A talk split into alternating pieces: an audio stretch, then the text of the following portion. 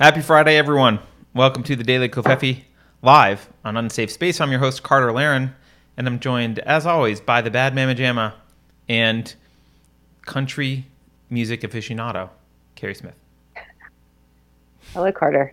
I don't know if I would call me an aficionado. Okay. If, if you know more than one country song, then you're an aficionado compared to Carter. That is true. Uh, I just want to point out there's only 11 people watching right now, which is why it's a good idea to be five minutes late, because then more people amass. Well, what we should do is we should have like a we should put our like waiting sign up, right? And have but we didn't want to subject them to the music that I chose Ah, to accompany that video. So, Keri, though you you are arguing for country music. Uh, Oh, I yeah. disagree with you, but I did promise to share with the audience your idea of a good intro song. Can I? Should I do that now? Okay, I, well, I literally just found this five minutes ago, so I can find much better ones, but this song made me laugh. Play it. Okay. Imagine, so, imagine if this was the waiting music. Okay, so yeah, this is yeah. Close your close your eyes. Imagine, if you will, a podcast with this waiting music. uh, wait, what? It's the first one, Keri. Mm-hmm. Stomp and slide. Yeah,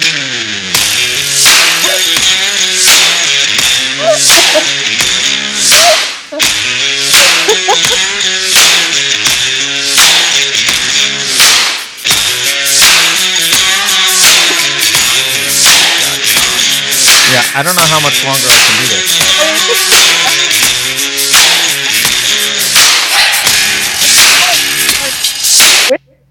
There's a part where he starts whispering. Look, it, I, I think this music make, this music makes me think of Eastbound and Down. That's what makes me happy. Wait, it makes you think of what? You know the TV show Eastbound and Down? No. Okay, okay, Carter. Marianne says unsubscribe. Yeah, I know AZ Gardner. It's not real country. It's just it's funny to me that that was the first thing that came up in search.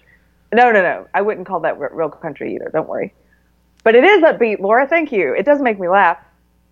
Well, Anyway. uh, Andrew Thompson though correctly points out, Keri, that uh, you've trained people so that you would always be wait, late, so they don't show up on time because they don't expect it. But Keri, I want to warn everyone, she's turning over a new leaf, so you better show up on time if you want to see the beginning of the show. I really think we should do the five minutes late thing, but that's okay. We can disagree. Let's go ahead. No, actually, I don't mind doing the five minutes late thing, but you need to show up on time. If you're sitting there for five minutes talking to me while while we're waiting to start, that's fine with me. Okay. today i was, was today the day you were gonna meet me you were gonna have a we were gonna have a call at 12.30 and you're like no i'll say that it's noon so that i will be on time and i didn't even consider that it would be noon but you did show up on time at 12.30 so Mm-hmm. yeah it worked See?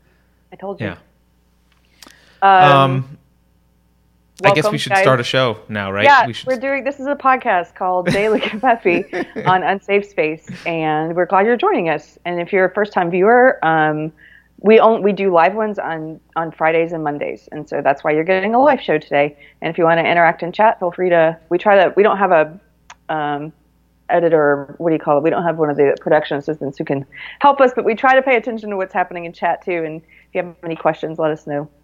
Um, Which is why sometimes if the camera is weird, uh, it's because I forgot to press the button because we don't have a producer. But yes, and we don't have a moderator in chat either.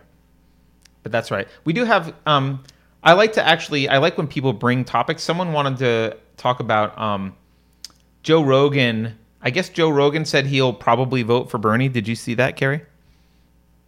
Uh, I didn't. I, I just saw it in the chat. Um, Oh. I didn't know that he had done that, but um, I voted for Bernie. You know this. People that watch know this. I voted for Bernie. I still like Bernie. I, I'm not going to vote for him this time, but I, I can't vote for him this time. But I still think he's, unlike a lot of them, I think he's well intentioned, and you know that's something you and I disagree on sometimes. That I think intent matters a lot. So um, anyway, why why are people mad at him?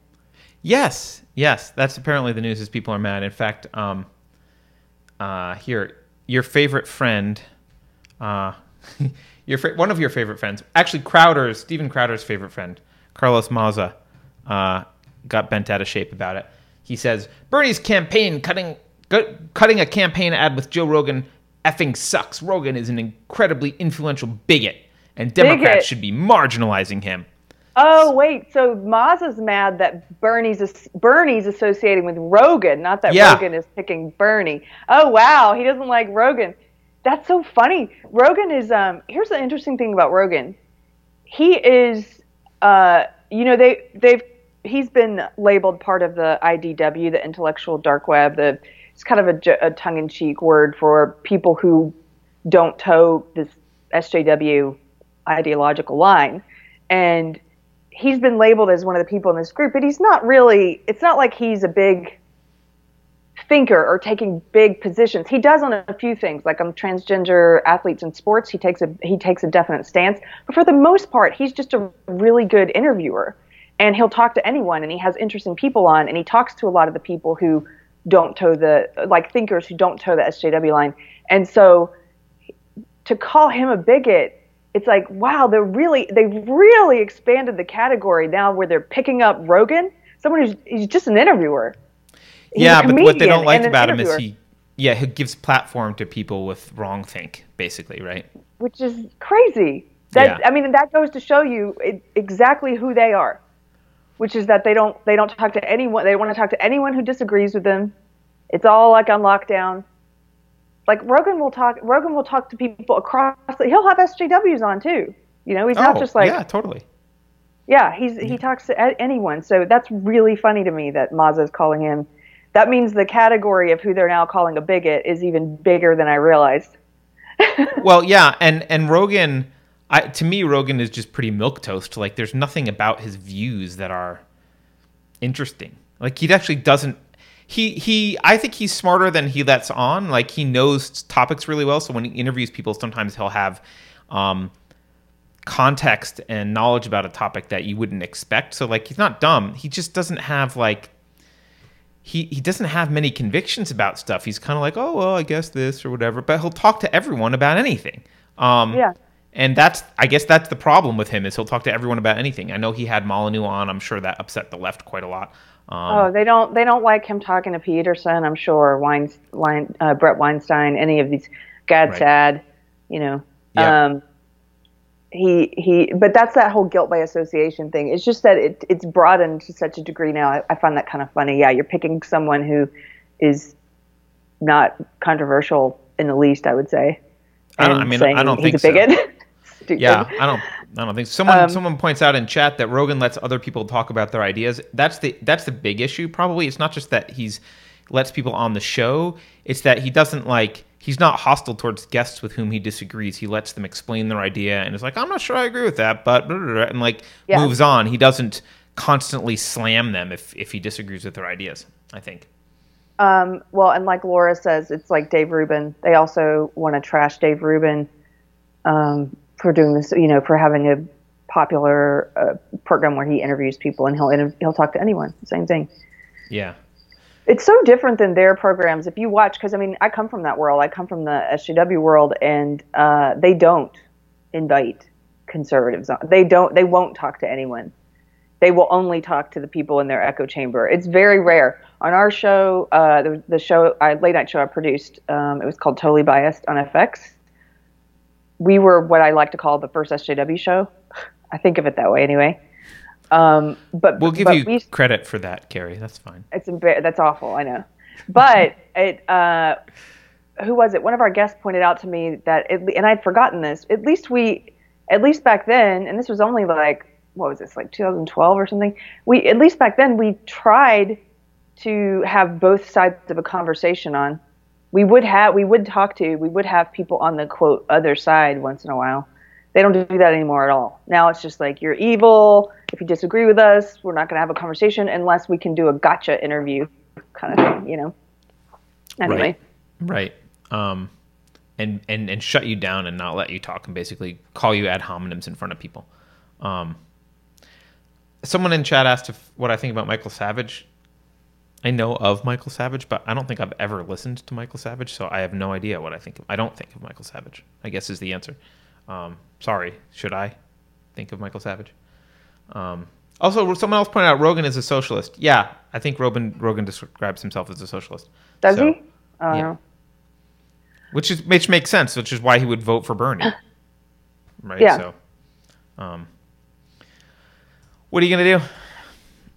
So I'm struggling today with a cold or allergies or something. So just so you know, so there may be muting for sneezing, but uh, you you uh, you have some topics queued up. There's one of them I really do want to talk about. We'll talk about that one first because Let's do it. The Elizabeth Uh, Warren one. yeah, because you want it. So all right, well let's Do you see. have Do you have the video? yeah, uh, I can pull up the video right here. That's why. See, this is why we're using the new thing, Keri. I can pull the video right up. It's now up, and now I just have to figure out how to use my mouse properly, and I can show it to everyone else. You could probably hear it. You want to watch it? All right. it- So this is um. Now I haven't seen this yet, Carter. I just read about it and I wanted to actually see it. So this is a father who comes up to Elizabeth Warren. She's the context here is he wants to talk about student loans.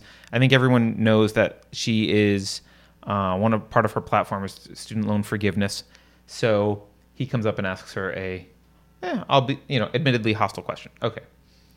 I was hoping to get your question. Yeah. This guy here is Yeah, gonna come up I'm. I'm, I'm having hard time. Yep. Hello here. Uh, I just want to ask one question.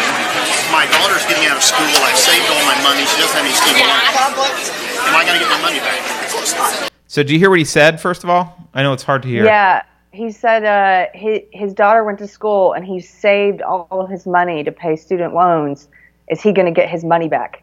And Right. she says, Of course not. So you're going to pay for people who didn't save any money, and those of us that did the right thing get screwed. No, it's not anybody got screwed. When we Of started course we did. My buddy had fun, bought a car, went on vacations. I saved my money. He made more than I did. But I worked a double shift, worked extra. My daughter's worksheet is 10. So you're laughing. Yeah, that's exactly what you're doing. We did the right thing, and we get screwed. I appreciate That's it. all right. he is laughing. I appreciate your time. Look at her face. This makes me sick. She is laughing at him. I'm glad I got to see this on video. Um, he's basically saying, uh, I, those of us who did the right thing, like saved our money, he's like, I worked two jobs, saved my money to pay back the student loans. My friend who made, my buddy who made more money than me, didn't save his money, bought a car, bought a boat, whatever, spent his money in other ways. He's going to get loan forgiveness for his kids, and I'm not because I already paid the loans back because I worked my butt off. And she's laughing.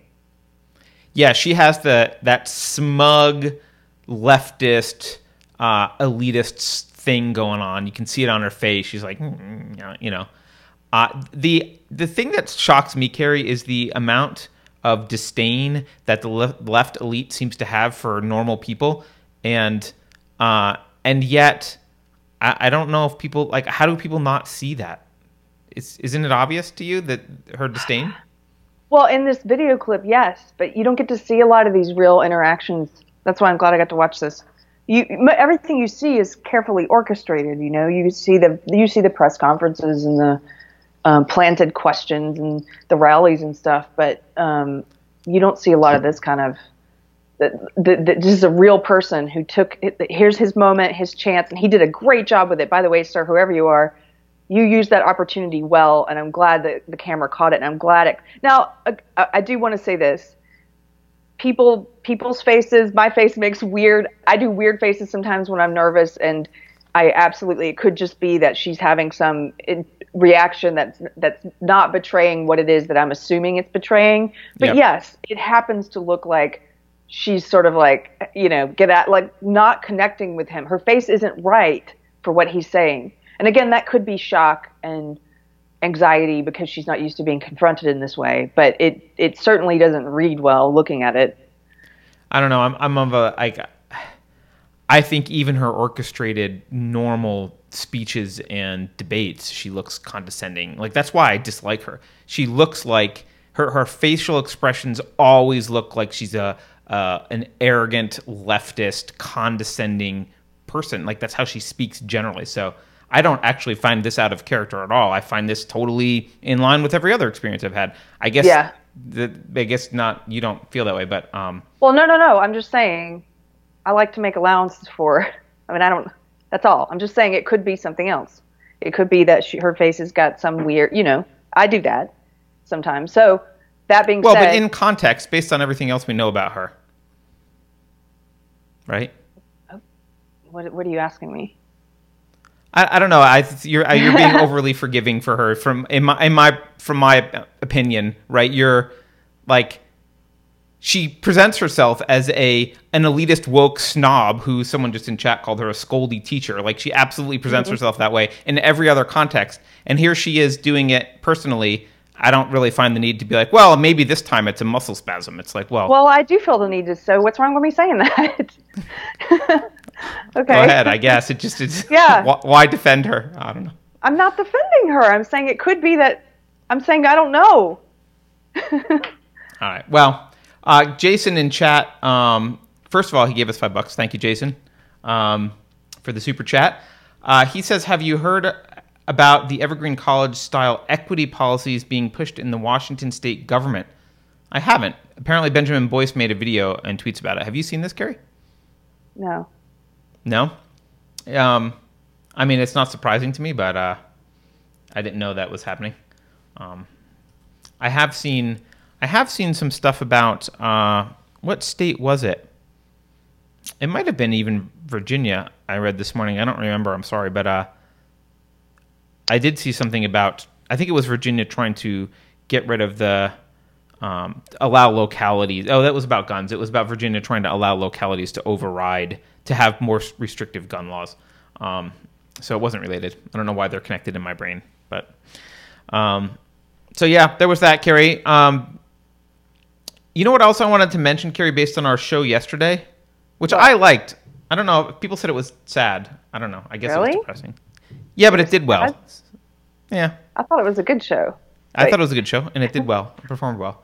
Um, but uh, one thing I didn't bring up yesterday that I just uh, Maybe it's because you picked such a sad photo of a woman who looks like she's contemplating throwing herself off that bridge. yeah, well, that was intentional. Uh. the picture, the picture is pretty sad. The picture was sad. anyway, Hey, someone wants to volunteer to be our, our show producer and graphic artist. Step right up for free. Otherwise, that's what you get. You get what you get. Um, yeah, you know? I, I didn't bring this up yesterday, but I wanted to quickly bring it up today because uh, something that I thought of when we were talking yesterday about, especially after reading those articles, was um, I remember thinking to myself, no wonder the MGTOW movement is a thing, right? Can you imagine being a young man reading articles like that um, about women who are just reveling in the tears of their husband and their how much they've hurt him when they've divorced and um, you know, no wonder MGTOW is an actual thing. And I so I I don't know a lot of MGTOW. I looked up the MGTOW site, um, and the sentiment on the front page anyway. I didn't read all of the site. The sentiment makes a lot of sense given the cultural that we talked about yesterday. It says the definition of MGTOW for them is men going their own way is a statement of self ownership where the modern man preserves and protects his own sovereignty above all else. It is the manifestation of the word no, ejecting silly preconceptions and cultural definitions of what a man is, looking to no one else for social cues, refusing to bow, serve, and kneel for the opportunity to be treated like a disposable utility, and living according to his own best interest in a world which would rather he didn't. In other words, common sense for men. Now, I don't actually agree with MGTOW's conclusions about and how to react to culture, but no, I understand it in light of what we talked about yesterday. right. That clip is definitely going to be taken out of context. Oh, I see. Carter saying, "I understand, MGTOW." whatever. They take anything Yes. out of context. I mean, I do. I understand it. I don't think it's the path that will lead to um, the best life for the men that are in it, but I get the reaction. Right? I get it. Yeah. So, No, I get Um, it too. It's that um, overreaction thing. I think for every you know every action, it's an equal and opposite reaction, and because things have become so extreme in one direction, you get you're going to get an extremity. Some part of the response is going to be extreme as well, and so men going their own way, which is what that means, right? It's like men abandoning the idea of men becoming misogynist is how I view it, quite honestly. But I it, again, I agree with you. I I under, I don't agree with it. I understand why it's happening though.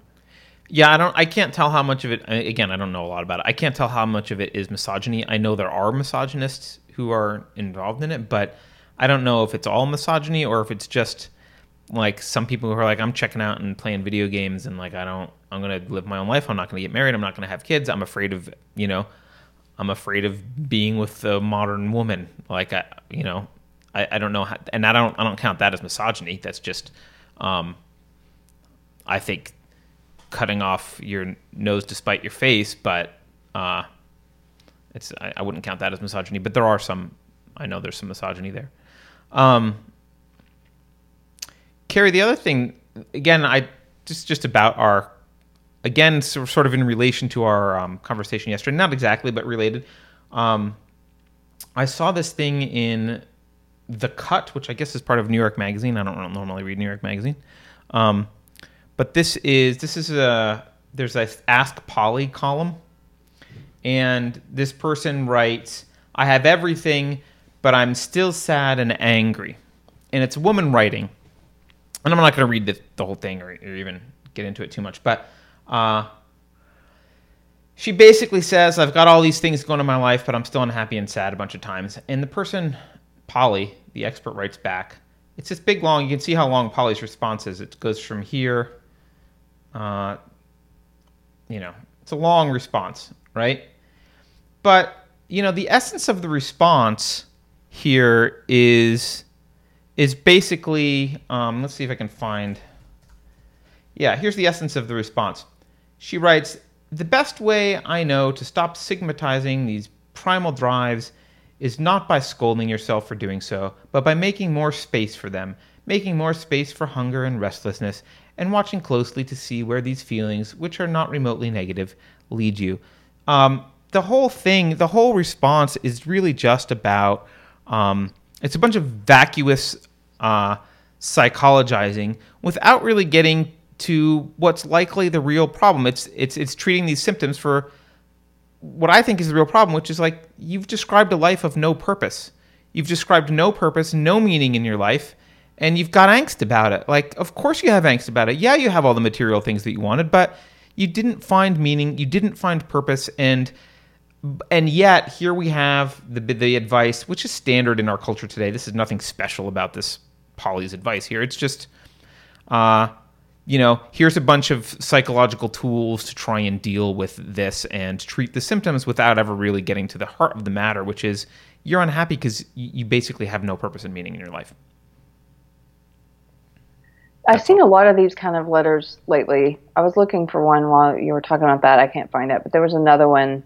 Um, there was another one I saw recently about a woman who was in her late 30s and and she had written in about um, regretting not having anything of permanence yet and you know moving to different cities and starting over several times and starting her different relationships over several times and um, she seemed to be going through that kind of midlife crisis that we've touched upon before that uh, you know women on average today say that their happiness is lower than women on average used to say uh, in the 50s it's been declining since then. And um, and the response was kind of it just didn't seem very helpful. The response was just sort of like celebrate your artistic achievements. Because this woman was a uh, I think she was a writer. She was some type of artist and but hadn't had a, a great measure of success yet either so it was like well then what is she it was just sort of I don't know be happy with the day, you know, day to day stuff. I'm like, yeah, sure, but she's got some deeper questions here she's asking you about meaning, and you're not answering them. Yeah. Well, because the nihilistic culture that we're in doesn't have an answer to meaning, right? There is no answer.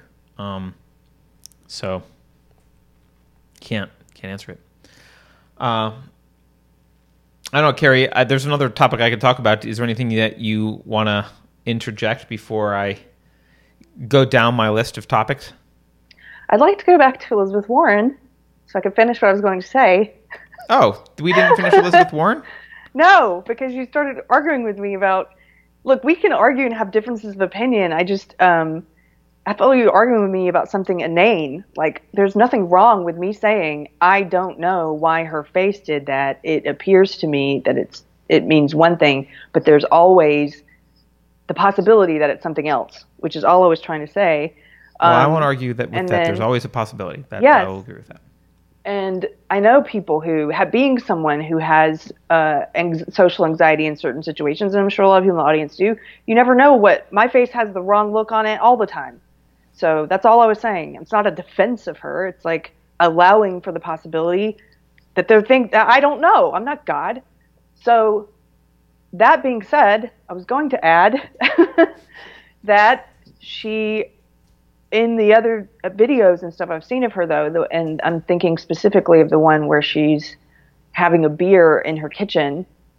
That one did not come off to me as there being some kind of possibility. Uh, maybe there is, but it didn't come off to me as social awkwardness so much as a person who is um, being fake and is too concerned with what people think of her and is too concerned with doing the right thing and being electable and so it just really that that beer video of her having a beer with her husband was so phony it read as so phony to me and um and one of our viewers actually was saying something the other day about how um she I hope it's okay that I say this. I won't name you. So, but that she had met with some of the Elizabeth Warren people early on in the the campaign, and uh, that they had that the campaign people had said to her that you know, oh, don't worry, Warren is willing to do. She'll change her position if it whatever she needs to do to get elected. Like Oh, that, really? that- yeah.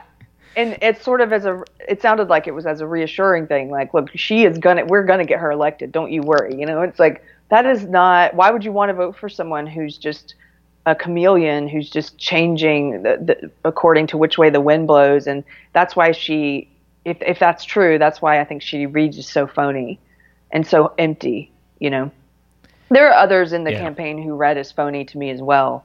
But um, but that beer video definitely seemed like a seemed like a kind of a fake Yeah, and a some- calculated thing. You know, like very calculated. Yeah. Um, she actually reminds me quite a lot of Hillary Clinton, um, which is odd because uh, I think as much as many people voted for Trump, I think a lot of people just voted against Hillary.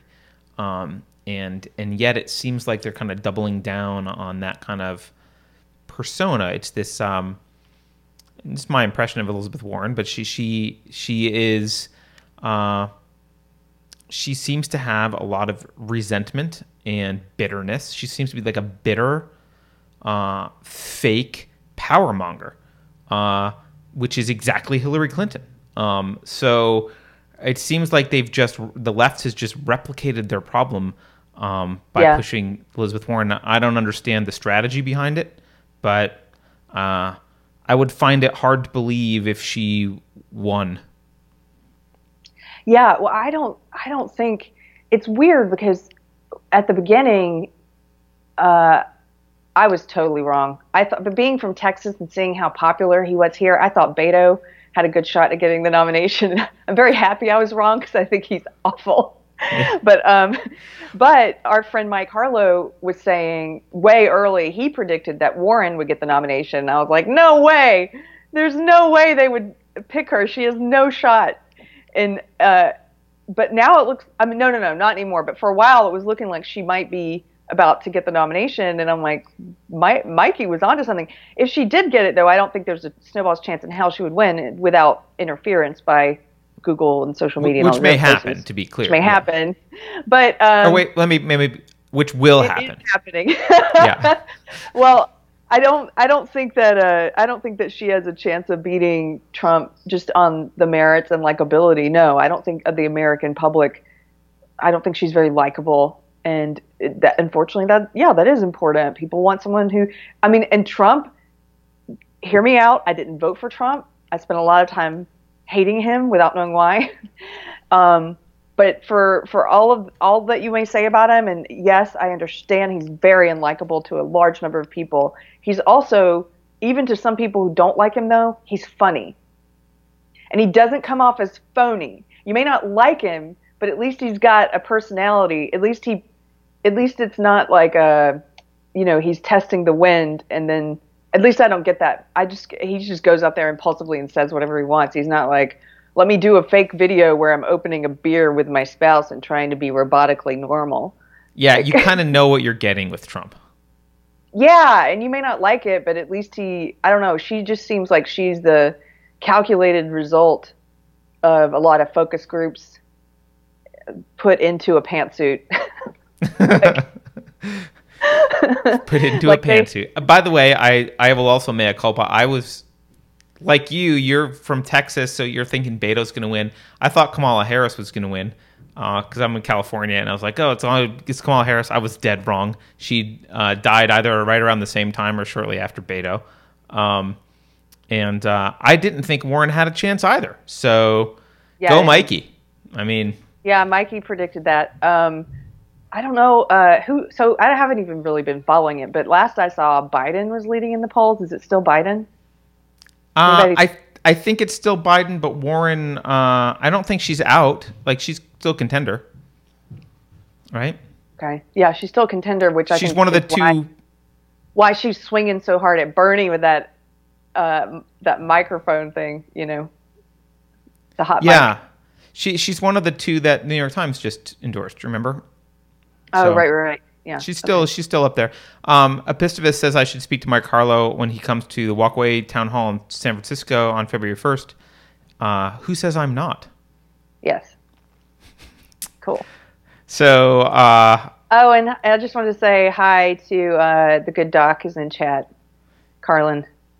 Yeah, yes, she She's and she said she called me out for um wait she had a, she coined a new term being an academic. She's allowed to coin new terms because she's uh she has doctor in front of her name. So Okay. she coined a term. Wait, where is it? I'm scrolling through chat. I man changed the subject. She did man change. I man changed.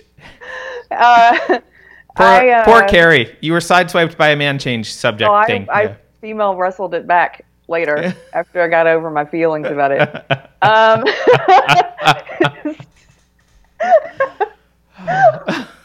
what, can we? Is this a good time to bring up that one time Carter said, "This is why I don't work with women"? I did say that, but I don't know if I said that on air, Keri. Is this now You new? didn't. Oh, I, I think is new knowledge.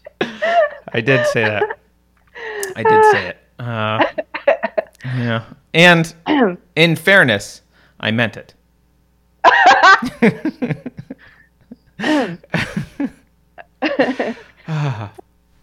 Okay, anyway, um, Oh, I I work with said you said it on air, so Uh, no, I I know. I, you were being you were being at the time you were being particularly emotional and like unable to cope with some reality that was minor. I don't remember what it was, but uh, you're definitely it was one of those times you needed it to be said. oh, I did, huh? Yes, you did. Uh, Keith the Hat Guy says the best humor has truth behind it. Uh, yeah, don't get me in trouble anymore, Keith. All right, we, we should move on. I'm about Yeah, to. I'm. I'm digging my. ho- I'm digging a hole for myself. Um, Keri, you um, you were not familiar with this book when I brought it up this morning, um, but would you like to be familiar with a book called How to Be an Anti-Racist? yes, I uh, since yeah, go ahead. I looked up.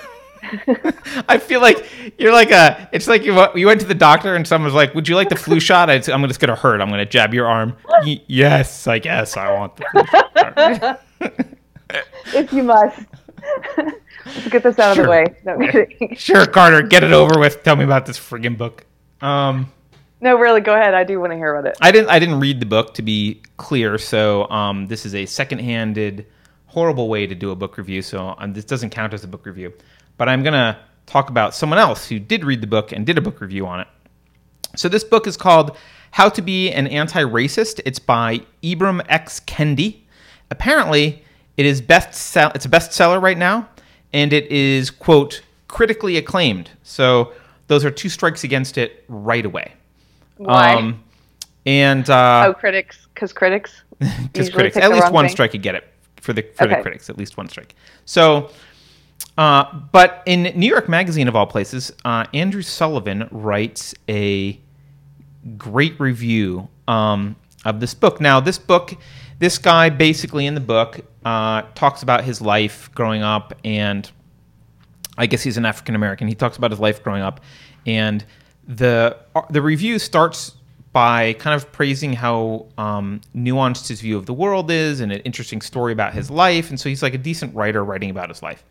Um, but uh, he kind of leaps to these conclusions where uh, he's in this world of kind of black and white binary thinking where everything, I'm going to quote this right now from the reviewer. Okay. Everything in the world, he argues, is either racist or anti racist. There's no such thing, and this is a quote from the book. From the book, quote, there is no such thing as a non racist or race neutral policy. If discrimination is creating equity, then it's anti racist. If discrimination is creating inequity, then it is racist. Okay, this is bullshit, and I'll tell you why. I'm sorry for the curse. No, this is why I want you Um, to hear the review so you can jump in and tell us it's well, bullshit. that's BS because, as you, I mean, that's ridiculous. It's too, you, you're dividing everything into the world. Look, this coffee cup is not anti-racist or racist. It it just doesn't fit into those two categories.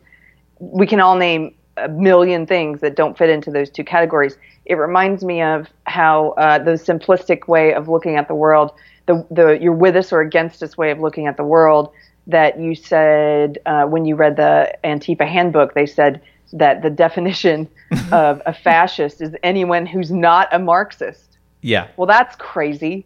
And so, uh, yeah, to put it, it is a this is a way of trying to strong arm you to coming over and becoming one of their what they call anti-racist, which is actually a racist. Come on, like their idea, the SJW ideology is racist, but the way they're trying to strong, they're like you're with us or against us. You know, like you're either anti-racist or you're racist. There's no other. You're either with us and we're we're saying we're the anti-racist. You're either with us or you're racist. It's it's BS. It's the same way. It's the same thing they do with the trans thing we've talked about before. They're like, you either go along and, with us on everything and say there's a hundred genders and or gender does, or biological sex doesn't exist, or you're a transphobe. Well, that's that's BS also. Like, Yeah.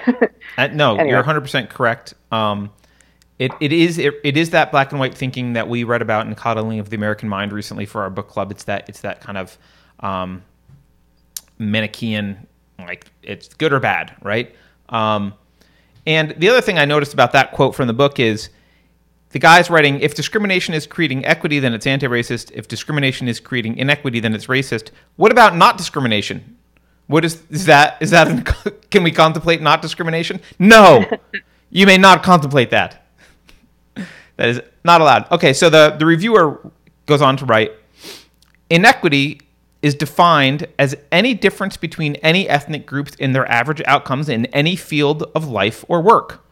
Any policy that leads to any racial differentials in anything that doesn't roughly reflect, reflect the racial demographics of the society is ipso facto racist. We've seen this before, right? Um, I just like to point out it's an obvious thing, but I just like to point out they never complain about the NBA. Never once heard that there aren't enough Jews in the NBA. So until they start complaining about not enough Jews in the NBA, I'm going to ignore their outcomes based categorization of things as racist or not. Yeah, it's that's a really great point, and they they don't like it when you again when you engage in argumentation and you point out a flaw in their reasoning, a very obvious flaw. Like you're not applying this universally because if you were, then you would be complaining about the demographics of X Y Z as well. Right. They really don't like that, and and uh, but but I think I, I guess that's on my mind because I saw something. We I don't want to go off topic, but I saw something re, um, related to that this morning. This Piers Morgan clip, where it was the same thing. He used he used a bit of argument uh, that the SJW didn't like because he was pointing out a flaw in their reasoning, and they don't have they don't really know how to come back from that. So then that's of course when they resort to name calling. You're racist. You're transphobe. Whatever, because they can't. They, there's really no response to that. I don't think. I mean, what are you going to say? Somebody points out that your reasoning is not u- being universally applied. What do you have to say to that? Yeah, I mean, just to just to be clear, um, and I've talked about this at length before, and, and I've written about it. Um, universal application of principles is an enlightenment idea, and as such, it is antithetical to the ideology that the intersectionalists are pushing. They do not believe in universality. They do not want universally applicable rules, moral or other, otherwise. So uh, it's important to. I know that's mind boggling because it seems like you would have to be either evil or retarded to not recognize the value of universal laws, but there we are. That's that's their viewpoint, um, and it, yeah. it's their their philosophy is anti. It's why I keep saying they're about the destruction of the West because philosophically they undermine core values of Western thought. Universality, universality being probably one of the major ones. Um, all right, here we go. I'm gonna I'm gonna keep reading. This is a really good article, and this next paragraph. Uh, this is not like paragraph by paragraph. These are a few I took out. Um, but uh, Keri, I thought of you on this one because you have consistently argued, um, correctly so, that uh, you're not forsaking liberal values by leaving the left, the left left liberal values. That sen- right. sentence made t- yeah. sense. so, uh, so he says he writes. Liberal values are therefore tossed out almost immediately. Kendi, a star professor at American University and a recent Guggenheim Fellowship winner. So, by the way, I'm just going to throw that out there for people who worship credentials. He's a star professor at American University and won the Guggenheim Fellowship. There's your credentials for you, folks. Uh, has he has no time for colorblindness or for any kind of freedom which might have some inequality as its outcome. In fact, and now we're going to quote the book again. Can you quote, put this article up real quick so I can read along with you? Uh, I don't. Uh, I don't. I'm not reading from the article. I'm reading from oh, okay, the, no article. But uh, in fact, I'll put the article up so people can kind of read. Here. Uh, in fact, I can probably find this. This spot's right here in the article, so I'm reading from this spot. All right. In fact, quote, the most threatening racist movement is not the alt right's unlikely drive for a white ethnostate, but the regular American's drive for a race neutral one. Let's let's read that again. This is your star professor at an American university writing a best-selling, critically acclaimed book. He's a Guggenheim Fellowship winner, and he says the most threatening racist movement is not the alt-right's unlikely drive for a white ethnostate, but but which you may or may not agree with, but the regular Americans drive for a race neutral one. That, that is the most threatening racist movement. The regular Americans drive for a race neutral one. That is a shot directly at Enlightenment values. That's what that so, is. I have uh, something to say about this. So this is very common in SJW world in the SJW belief system. And I'm sure you guys, if you've encountered this ideology online or in real life, you've encountered this notion. Um, it, it, it, Martin Luther King's birthday, this is kind of appropriate because, you know, we just had MLK's birthday. Um, they have tried to, the same way they've tried to redefine what racist means and what sexist means so that they can program people to be racist and sexist and, and justify behaving in that way. um, they've also tried to tried to redefine what Martin Luther King Jr. stood for, and one of his most famous quotes, which is about looking forward to the day when you know his kids are judged by not the color of their skin, but by the content of their character. He's talking about who a person is He's talking about individualism. He's talking about the things that are really important, not race, about getting beyond race, getting beyond sex, getting beyond these immutable characteristics that that um, humans like to divide each other into and judge one another on, and you know these groups we put each other in. This movement is racist, but in order to get you to push it, they have to convince you that it's not. And so to you, if you use those words of Martin Luther King, those are very effective words because there's so much truth in those words.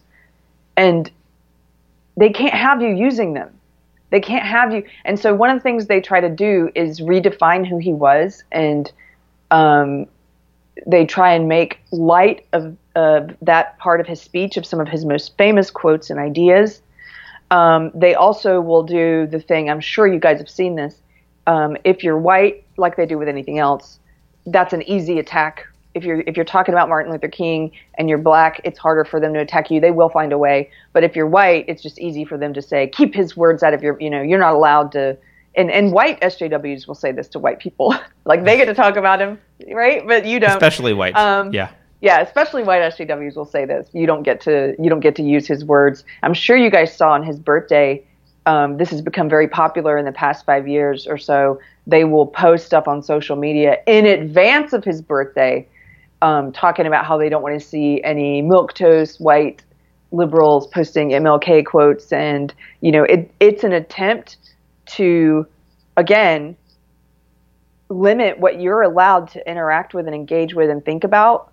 It's an attempt to um, take his ideas away from you and take them away from us as a society because his ideas are so important. Because his idea of a colorblind society is so important. And this ideology is not colorblind. I like how this lays it out plainly. It's not colorblind. They want you to see color. They want to demonize you and demonize anyone who wants to see beyond race and to judge people on something other than race. They they will say that's impossible to do, which is BS. They'll say it's impossible to do, which I feel like is a kind of projection, honestly, because they have trouble doing it. but They um, certainly do. yeah, they do. They have trouble seeing beyond race. Um, but they'll say it's impossible to do, and therefore, because it's impossible, we must do it. And that's how we end racism. None of that makes a load of sense, does it? Yeah. But I mean, anyway. uh, I don't know, Keri. Um, it makes me want to next Martin Luther King Day. It makes me want to make a video of only white people reading Martin Luther King quotes. Oh, that would make them very, very, very angry. the SJWs. But it doesn't need to even be only white people. It, it, have a video of people, of all different races. Just if you are reading his quotes, they will be angry. They don't like you talking about his ideas about uh, living in a world in the future where we judge people on the content of character. They don't like that. That idea, that idea is poison. It is the antidote. That idea is the antidote to their poison put it that way. That idea is the antidote to the poison that they're selling, and so they can't let you speak the antidote. So they'll come up with a hundred ways to say this is why you can't say that Martin Luther King quote, or this is why you can't share that speech, or you can't like him, or you can't, you know. Um, it's harder. Again, it's harder to do if you're black, but they'll they'll still try to do it. They'll still try and and cherry pick things to paint a different portrait of him than than that that try and paint something paint him um, as someone who he wasn't. Put it that way. So anyway, I I always say to people because this happened when I started as an SJW. You know, you learn all these rules, what you're allowed to do and not to do, and like, I'm sorry, I'm, I'm on a bit of a monologue here, Carter, but um, I'll wrap this up. It's just that you learn all these things you're not allowed to say or you are allowed to say, and so you're you're not really thinking. I've said this before. You're just kind of sorting through all the rules and trying to say the correct ideal, the the ideologically correct thing. And any SJWs who are watching, you know that's true. You may be mad that I'm saying it and I'm I'm calling it out for what it is, but it's true. You sit there and you run through like, what's the correct thing to say, and and you spit that out. You're not actually engaging in thought. And so what do you do? You don't say those Martin Luther King Jr. quotes because you know you're not supposed to, and so when I started getting out of this belief system and I started, as you know, reading a lot more and paying attention and think to a lot more um, different kinds of writers and, and great thinkers and philosophers and just people, I got more interested in history and stuff. And, and I started collecting a lot of quotes that I like that made me think about things differently. And, you know, I quote C.S. Lewis a lot and um, there are a couple of others, but I, uh, Martin Luther King has a lot of great quotes as well. And, and, and when you use those quotes, inevitably an SJW will pop up in your comments to say, you know, keep his name out of your mouth. Again, that's one of their favorite phrases. And uh, my, my suggestion to you is just to say, no, I will not stop engaging with a great thinker because you are an authoritarian who wants to tell me what I can and can't read or who I can and can't engage with. Like he's a brilliant thinker. You don't get to tell me that I don't get to read his writing or speak it or think about it or pass it on. You don't own him. It's disgusting to say that you do. So it's a lie to say that you do. So that's all. That's my little thing there. Are you clapping? I can't clap and switch the camera to my clapping at the Okay. same time, but yeah. okay. Uh, no, I think it was a great. I thought that was a great rant, Keri. Um, you're absolutely right. And the thing that I suspect is, uh, I think I'm not one to come rush to the defense of the social justice warriors, so I'm not doing that. But I actually think a lot of people have that mental process going on in their head that you describe. A lot of people are cycling through acceptable things to say, say the thing, rather than actually thinking for themselves. I think SJWs do it um, probably more so and to a greater extent, and they're certainly the most vocal about it. But I think a lot of people live their lives that way. They're not actually thinking about things; they're regurgitating stuff that they read or that they've heard or that their friends have said, and uh, that's a that's not the way to move society forward. That's for sure. Um, which is why I like a lot of the heterodox people who are like people who have left the Democrats, for example. Um, Yeah. They've they've shown that they were thinking. You have to be thinking in order to leave something, right? Um, most people that I uh, most people that I agree with and like are people who have left some ideology, like conscious, like they they broke out of something. Um, it wasn't they weren't just they didn't think this way their whole life. They broke out of something and now they're asking questions. Um, so Yeah. yeah.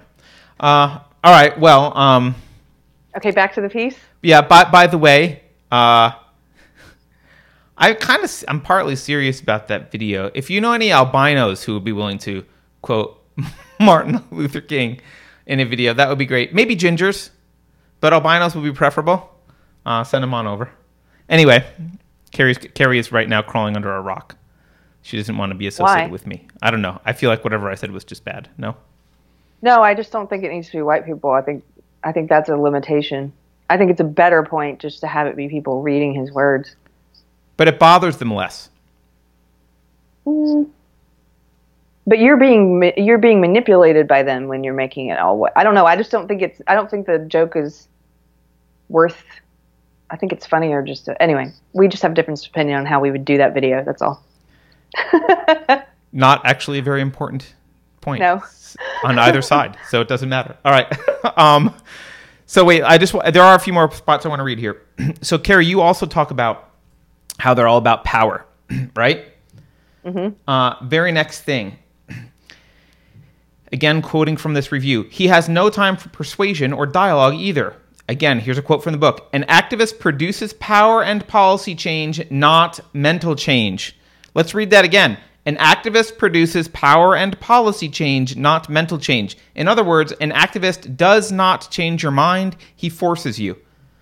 All there is is power. You either wield it or are controlled by it, and power is simply the ability to implement racist or, quote, anti racist policy. So, um, and as he says here, the book is therefore not an attempt to persuade anyone. It's a life story interspersed with a litany of pronouncements about what you have to do to be good rather than evil. Um, that I thought that was uh, a brilliant, uh, a brilliant point.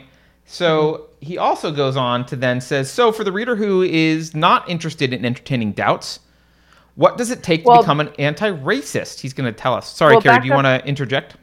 Yeah, back up to that part real quick about power. Uh, let's see. The part you just read. Yep. Uh, so I where I read was basically from here to about here. Uh, no, I'm sorry. I was looking at something else. Right there. An activist produces power and policy change, not mental change. All there is is power. You either wield it or are controlled by it. And power is simply the ability to implement racist or anti-racist policy. this is again. I just wanted to highlight the fact that Yep. what have we talked about before on this on unsafe space a lot, which is power is what this ideology worships. It's what it's centered around. So if you were to say, um, you know, uh, people when people are trying to explain what this is to someone who thinks it's something else, I usually start there. It's a belief system that they view the world like the best way to look at the world. They think that the world is just a struggle for power among groups. That's your ba- that's your basic starting point of defining what this is. But it's like he's laying it out for you in this piece. I really like this piece. Go ahead. That's all. That it's was my it's only. a it's a spectacular piece. I really recommend it, and I put the link in um, the chat. I'll put it in the description of the video as well. Um, one thing I, I want to mention that is to me sadly ironic, I guess is the right word, but uh, Az Gardner in chat says might makes right. Obviously, he's he's paraphrasing, summarizing uh, with a common phrase what's being said here. Might makes right. The thing that I find fascinating about this is, or not fascinating, but interesting about this is there is a, I believe that one of the tome, well not tomes, one of the uh, canonical white supremacist books is a book called Might is Right. Um, uh, I think that's I think it's a white supremacy book. I've not read it, but I'm I'm pretty sure like it's a, a white supremacy thing. It was referenced in one of the shooters last year or something. Had this book, um, and uh, you know it's it's funny to me that the same it's exactly the same philosophy that the quote anti-racists have as the white supremacists. They're both making the exact same argument, which is might is right. It's all about might and power. Like they're both saying the exact same thing. There's no difference between them, and both of them Yeah. are completely incompatible with Western culture. So, um, also Denzel says might is right was a NATO slogan. Really? Oh, it is. A, it's a book. Also, I didn't realize it was a NATO slogan. That's disturbing, um, but not if you don't like NATO. So, all right. so, um, all right. So, I just want to read a couple more, more parts here. Not a lot, Keri, but he says. So, for the reader who is not interested in entertaining doubts, what does it take to become an anti-racist? Kendi finishes his book with a uh, pathetic, uh, pathetic, sorry, platitudinous list of must dos. Now, I'm going to skip over the must dos, but um, uh, later he later he writes, "It's hard not to notice that there is no room for changing minds and hearts in his worldview. The point is to get and use power. You do not vote racist politicians out of office or persuade others to do so in a liberal democratic process. You compel them or drive them from office with anti racist power. And one is left to wonder what he could possibly mean by that. Can I can I jump in and say what I think he means? Go right without, ahead. without having read the next part. Yep. This is this is exactly my experience in leaving the SJW world. Uh, leave it there for just one second. They um, they do not care about persuading. They do not care about changing the minds of people. And I found this out when I kind of started changing my opinions about things. And one of the first things I noticed was that they didn't seem to care about figuring out why Trump actually won so that we could prevent it from happening in the next election. They didn't really want to find out why. And they didn't want to know why a bunch of people who voted for Obama voted for Trump. They didn't want to know why. They didn't want to know why a bunch of Bernie voters voted for Trump. And then when when people started walking away, like our friend Mike Harlow, who left the party, um, I left the party. A ton of people started walking away, and I've met a lot of walk away people in the last couple of years.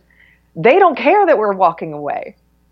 They don't care to get us Just back. so weird, right? It is so weird, but they don't care. And and if you ask them, and I've I've I it took I, I asked for a while because I was I it sincerely confused me, and because it's like isn't your goal to win?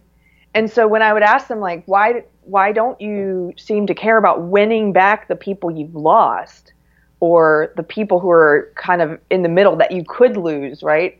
Who were who were kind of getting on shaky ground with you, or you getting on the shaky shaky ground with them their answer is that they'll just go uh, get new voters, people who haven't voted before. That was one of the answers I got. Um, but the other thing I think is what this what this is pointing to is that it's about using whatever power they have to get the outcome they want. It's not really about persuading people. It's about look at the whole impeachment circus, for example. It's like, well, we have the power to do this, and which which of the Democratic politicians said, you know, if we wanted to, we could impeach him every week, and we will. I, I missed that Remember one. that? One of them said something like that. You know, it's like, wow, what a what a way to misuse your power and to waste our time and money. Like we've elected you guys to make laws, and instead you, you you're perfectly willing to waste our time impeaching this guy over and over because you don't like him personally or whatever. You know, you don't like that that he won. Um, but but anyway, that that I I've seen in real life. It it couldn't be more true. And at first it baffled me, but they don't really seem concerned about um, bringing you over to their point of view through persuasion or good arguments. The only thing that that works for them and that they use effectively is um, is the fear, is fear of being mobbed or of being um, ostracized. Yeah, So they're good at that. They, they're good at that, and that's I mean I mean that's what authoritarians do. That's what you titled this video about being a tyrant, right? They're tyrants. If Yeah. they only they don't know how to persuade with arguments, so they persuade with fear, control, social ostrac- ostracization. I'm saying it's hard for me to say that word. Um, you know, threats to your businesses, doxing, threats to your safety. Like that's all the that's all they know how to do to get you to come over to their side. yeah, I don't. That's just me. I, I could. Some of that could be wrong. That's just me ranting off the top of my head. But yeah. well, responded to uh, Elizabeth in chat says that it was Maxine Waters who said the what you're thinking. Um, that they Oh, really? keep impeaching him. Which, Somebody said that. Like we just keep doing it. in in fairness, Maxine Waters is dumber than a sack of hammers, so that's understandable. Um, also, Dr. Karlyn Borysenko, if I hope I'm saying that right, says they don't believe walkaway is real. They still think it's like Russian bots, and she's right. Um, and this is, I think, this is actually interesting to observe. It's not that they're some like some of them are saying we don't care that you walked away, but a lot of them are actually instead of at least at least saying I don't care that you walked away is a recognition of reality on some level. I see Right, that you walked away and I recognize that it happened and I'm arrogant enough that I don't care. But they're not even they would rather self-delude like it's not happening, they're all bots, it's not happening. Like that's their that's their that's their method of dealing with reality. It's quite Yeah. uh, fascinating. well, two comments in chat I want to highlight. Big Bill says they don't want you back because they know that you're not scared of them, and that's true. Their magic words, their scare tactics, their control ta- for you to walk away, all of that had to have failed. And so, for the ones who are really dumb who are in it, they don't they don't really get it. They don't really get why you walked away, but they don't understand it, and so they don't think they can win you back. But the ones who are smarter, they know that you're not afraid and that none of that stuff works. And so, what's the point? They can't get you. It's like they know they can't because you're thinking now. Do you know what I mean? So I, I totally agree with Big Bill. They know that you're not scared of them, so they don't care about getting you back. Um, the other comment I wanted to point out was Epistovus says, I have a black friend who literally told me that black people who wear MAGA hats do not need to be won back. He said they instead need to be conquered. I believe Let's it. conquer black people. That's a leftist thing, right? Yeah, sure. That, that it. sounds liberal. yeah i've seen a ton of this crap it's it's yeah they it's like you become persona non grata like you become their enemy and instead of hey this person um, left the party and like me i didn't become a republican i'm still winnable i'm an independent now but they don't care like they don't it's like i'm just someone to be conquered i don't know Well, anyway yeah. Uh, put him in the gulag. That's right. That's right, Doc. Put him in the gulag. Um, all right. That's so. That's their philosophy. So I do want to. I do want to read a little bit more. So we got to this. Okay. We got to this point, Keri, and you were saying. Um, we got to the point where we said, "What could?" I, one is left to wonder what he could possibly mean by that. And what we're saying, what he's asking is, what could this author possibly mean by using force and power and blah blah blah, right? Not not persuading people. So the author uh, of of the um, the author of the the book review says Kendi's careful not to say the quiet part aloud, um, like the part that he's not saying, right? Hence the vagueness at the end of the book. But in a recent political symposium on how to fix inequality in America, Kendi did get more specific. Here we go. He supports a constitutional amendment that, quote, enshrines two guiding anti racist principles. Racial inequality is evidence of racist policy, and the race, different racial groups are equal. Here's how he thinks it should work. This is, a, this is the author of the book. This is your star academic with many credentials. It would establish and permanently fund the Department of Anti Racism. Um, we would exhume George Orwell. no, sorry. Uh, comprised of formerly trained experts on racism and no political appointees. No political appointees, formerly trained experts, i.e., me and my buds. The DOA would be responsible for. this is so scary I love Okay, that it's the DOA. I hope it is indeed dead on arrival. The DOA would be responsible for pre clearing all local, state, and federal public policies to ensure they won't yield racial inequity. Monitor those policies, investigate private racist policies when racial inequity surfaces, and monitor public officials for expressions of racist ideas. The DOA would be empowered with disciplinary tools to wield over and against policymakers and public officials who do not voluntarily change their racist policies and ideas. Oh so there you have it, Keri. gosh. That's why I used the word tyrant in the title. At the end of the day, this quote brilliant professor, whatever, this this learned guy, this this intellectual academic, this uh, celebrated professor at American University, the guy with the uh, best-selling book that people turn to and, and act and expects to have some sort of uh, intelligent take on the world. His big idea is authoritarianism run by a little cabal of unelected people that are his buddies. That's his goal. That's his goal. It's naked tyranny. That's all they are. These people tyranny. are just tyrants. Why won't you see that? They're just tyrants. They are not about any kind of equality. They're not even about any kind of equity. They just want tyranny. They want to rule you. That's all they want. You are their slaves. That's what they want. That's their big wet dream is to make you their want slaves.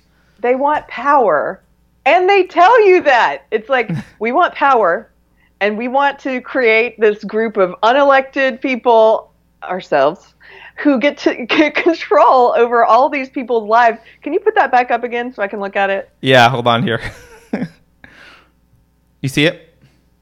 No, not Oh, do you see it now? no. Oh yeah, I Okay. do. Okay, here it is. Hold on.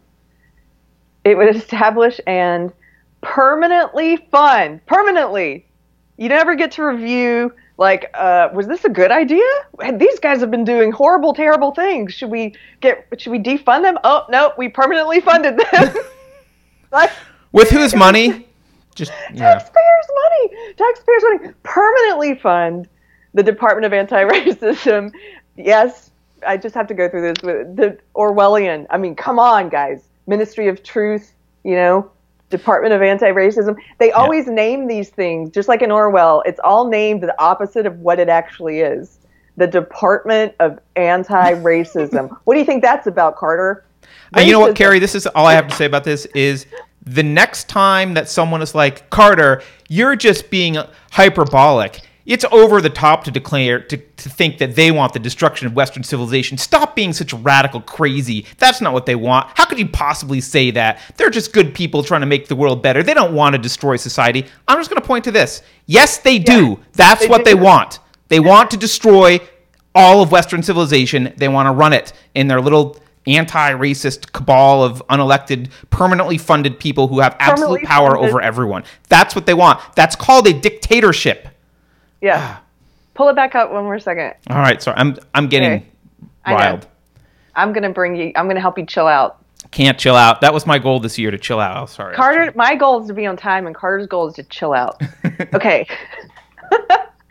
um, the DOA, which again, you're right, it's hilarious. Dead on arrival. I, I really do hope this is dead on arrival. Uh, the, uh, okay, comprised of formally trained experts on racism and no political appointees. So who are these experts? Well, it's an expert writing this, isn't it? So experts like this guy.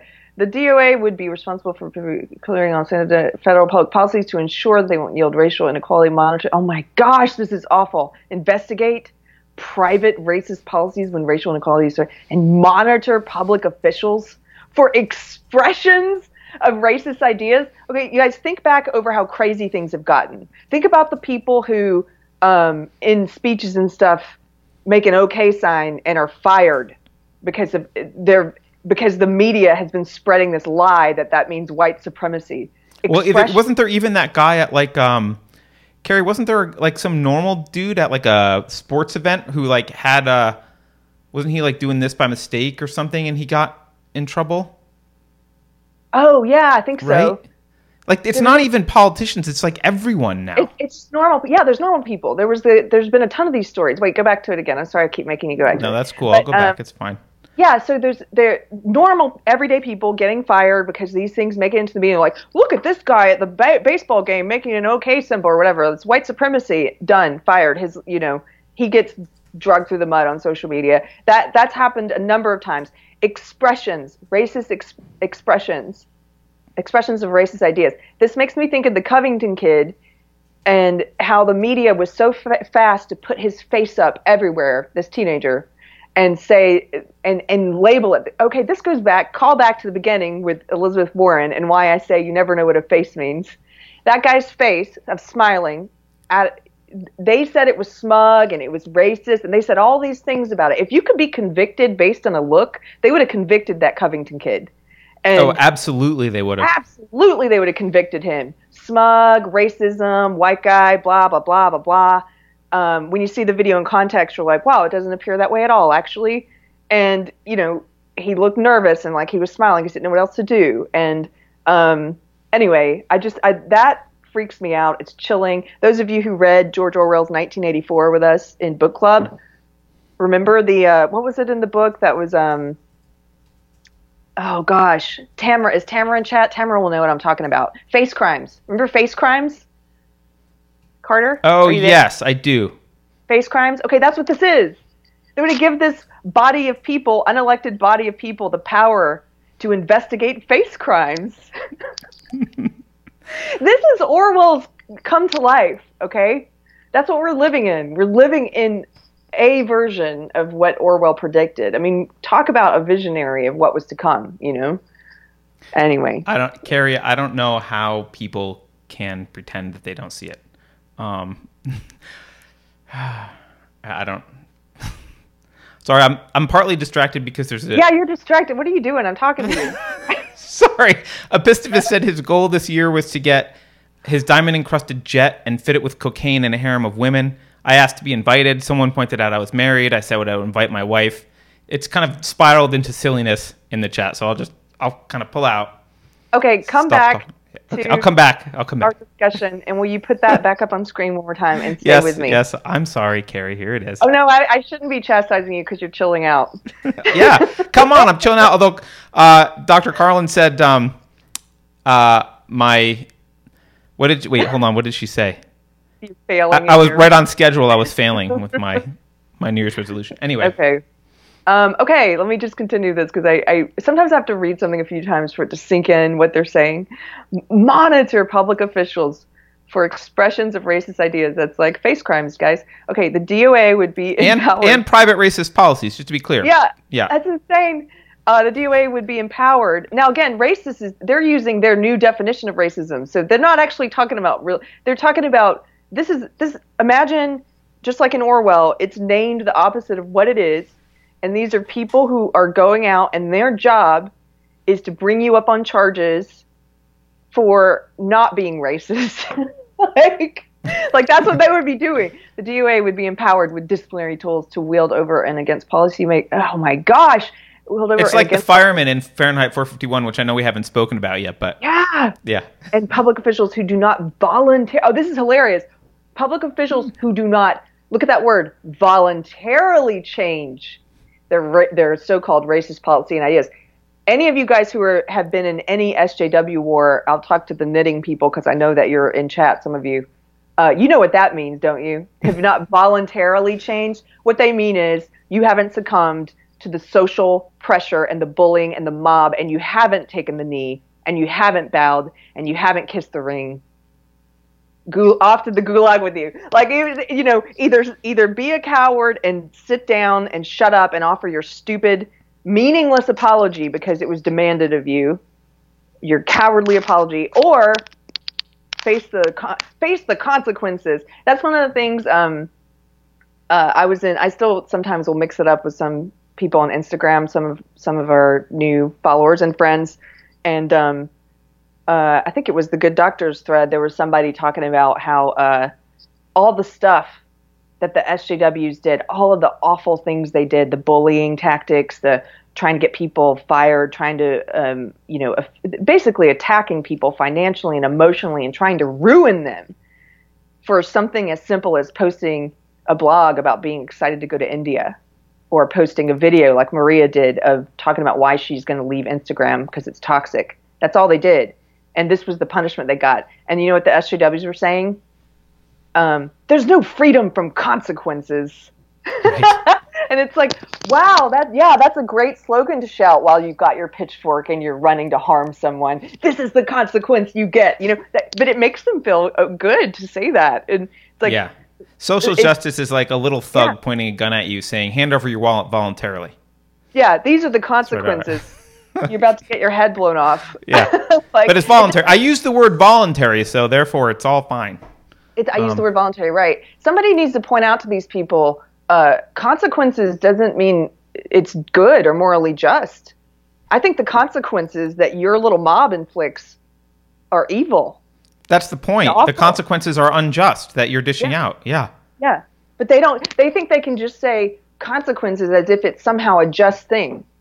What? Oh, as if the word consequences automatically makes it just? Exactly. They use that word as if it makes it just. These are the consequences, right? it's like, uh, Right, You know- but they shouldn't be. but they shouldn't be. Yes. Those should not be the consequences. That's the whole Right. point. Morons. like consequences can be awful and bad and wrong and unjust yeah. you know Yeah. i i had a a renter who ripped me off of $600 that was the consequence of me letting someone stay in my home without vetting them and having them sign a rental agreement and I learned my lesson. Those are the consequences, Carrot. Yeah, but it still sucks. It's still bad, and still, you know what I mean? Like, I don't know. I was trying to think of an analogy, but the consequences of it, it- anyway, that word. I was thinking about it more. I, I'm not. I'm. I'm. You guys are watching me think out loud, so I'm sorry. It's not very con- concise, and I, I may not be um, making a good a good point right now. But but my brain is still working on it, and I'll figure out what it is I want to say about that thing later about consequences. No, it's good. I mean, it, it, what they're telling you is so in every society, if you're going to have a society with rules, you have a society with consequences for violating those rules. What they're what they're signaling to you is like in our society, these are the consequences that like in in the Soviet Union, the consequences for speaking out against Mother Russia were Siberia. In Nazi Germany, the consequences for being Jewish for being Jewish were the gas chamber. Here the consequences for you know it, traditionally in the US the consequences for disagreeing with someone rationally and speaking it publicly have been you know pretty mild. They're saying no we're setting up a world where the consequences are severe. You lose your job you lose all of your friends you get banned from banks and social media and uh, basically you become persona non grata because you said something that may or may not be true uh, but regardless goes against the the doctrine of the woke. So Oh, one quick point. Maria in chat, Maria Tuscan says, this is another phrase they use a lot. They talk about, uh, they use this simultaneously with there's no freedom from consequences. They say they're holding you accountable. That's another, that's another phrase they use to mean mobbing you and trying to ruin you because they don't like your opinion and because you're not part of their cult. well again, I think holding you accountable along with these are the consequences is really a non-statement, right? It's a Yeah, it is. Uh, it's like, okay, yes, you're holding me accountable by what standards? Your standards are crap. That's the whole point. Your standards are the standards of a tyrant. So a tyrant can say, I'm holding you accountable because, you know, you looked at me funny and that means you go to the the death yeah. chamber or whatever. Like, okay, Right. like that's still holding you accountable. The point is your accountability system, your morals are upside down. Your morals are screwed up. That's the point. Yeah, that is the point. Thank you for helping me think through this. It's like I'm holding you accountable for writing a blog post about why you're excited to go to India. Right. Imagine imagine it because you're a Christian. Imagine it reverse. Imagine that the devil is in control and he's holding you accountable to his standards. Like, well, okay. Like, but are they good standards? It doesn't mean that they're good standards. It just means these are consequences and he's holding you accountable. Like, okay. That's not a that doesn't, you know, excuse anything they're doing. That just actually makes it worse because they're they're explicitly saying, "Oh yeah, we like immorality. It would like to enshrine immorality in our social mores." Anyway, so crazy. I, I, I um, I've, I've, anyway, I have to go soon. Oh, Posie Parker arriving. just went live. She's coming on our show eventually. Said she would, so Yay! we'll get her on. Um, but uh, yeah. Anyway, are you saying you have to go, Keri? Is that what you're telling us? Yeah, I have a dog arriving in like five minutes, so People. We just need we just need to get to the point where we can pay Keri to not have dogs arrive at her house. I mean, it'll be a while before we can pay you enough to not have another job, but maybe we can. And so I don't have to go to the tax farm. yeah, maybe we can entice you to not have the show interrupted because someone's Oh. coming over with a freaking dog. Can I show you? Can I show you a cutie? And Carter, Carter, your resolution is to chill out. So hold on and let me humor me. All right. While Keri is going, my version of chilling out is to mention uh, that Tulsi Gabbard is suing Hillary Clinton. I don't know if everyone saw that. Um, pretty awesome. She's suing Hillary for, uh, I think, defamation because Hillary called her a, uh, what, a Russian asset or something. Um, also, OAN, which is Jack Posobiec's uh, right wing, I guess, right wing media company. I don't really follow OAN. They're suing Rachel Maddow, who apparently said that OAN was, quote, really literally is paid Russian propaganda, which is obviously not true. Um, so that's two more lawsuits on top of the, the Nick Sandmann one against CNN, which we know was settled, but we don't know the amount. Uh, you know, there's getting I- to be some I cultural love- pushback. Are you I back with your dog? Yeah, because All right, here we means, go. It means that it's probably going to make the media companies less, uh, hopefully, less the journalists less reckless with the crap that they say that's not true. Look at this. yeah, I have uh, I have mixed feelings about solving this through lawsuits, but that's we can talk about that another day. Yeah, Let's look at a cute Yeah, dog right now. yeah. Carter doesn't care. No. Carter's Carter's a man unmoved. I just- It's a cutie. Okay, he looks very all. old. Thank Is he very old? No, actually, she. Thanks Oh. for assuming her gender. She is only two. All dogs are male, Keri. Okay. okay. Well, I gotta go. I, it doesn't mean you do, but um, No, I'll go. I'm not so chill that I'm going to hang out without you in chat. So maybe next time. you guys, thank you so much for joining. And and earlier we didn't get a chance to talk talk about it because we were uh, in discussion. But I did see all the back and forth you guys were doing about coffee and tea, and it was hilarious. And I have to go back and read all that later. Yeah, I just saw that there was stuff going on. I don't actually know what it was, but there was a there was a heated debate about tea and using the word hot in front of tea. So yeah, and about coffee and yeah, how do you take your coffee and whether or not it's racist and it's funny. Well, I just I, there's a very easy solution to that. I can explain. If you're white, the way you take your coffee is racist. So Oh, that's how it funny. It doesn't matter. Doesn't matter how you take your coffee. It's racist. Whatever you're doing, it's racist. Just stop. yeah, don't ask what how you take the coffee. Just are you white? The way you take your coffee is racist. That's right. That, that's Bye, how it works. yeah. All right. Bye, Keri. Have a good weekend. Yeah, and have a good we're doing guys. live Covfefe again on Monday at 11 a.m. PST slash 1 p.m. Texas time slash 2 p.m. Eastern Standard Time. So we'll see you on Monday for that. Any final words, Keri? Uh, we hope you'll join us for book club February second. Keep reading Fahrenheit 451. That's all. Take care.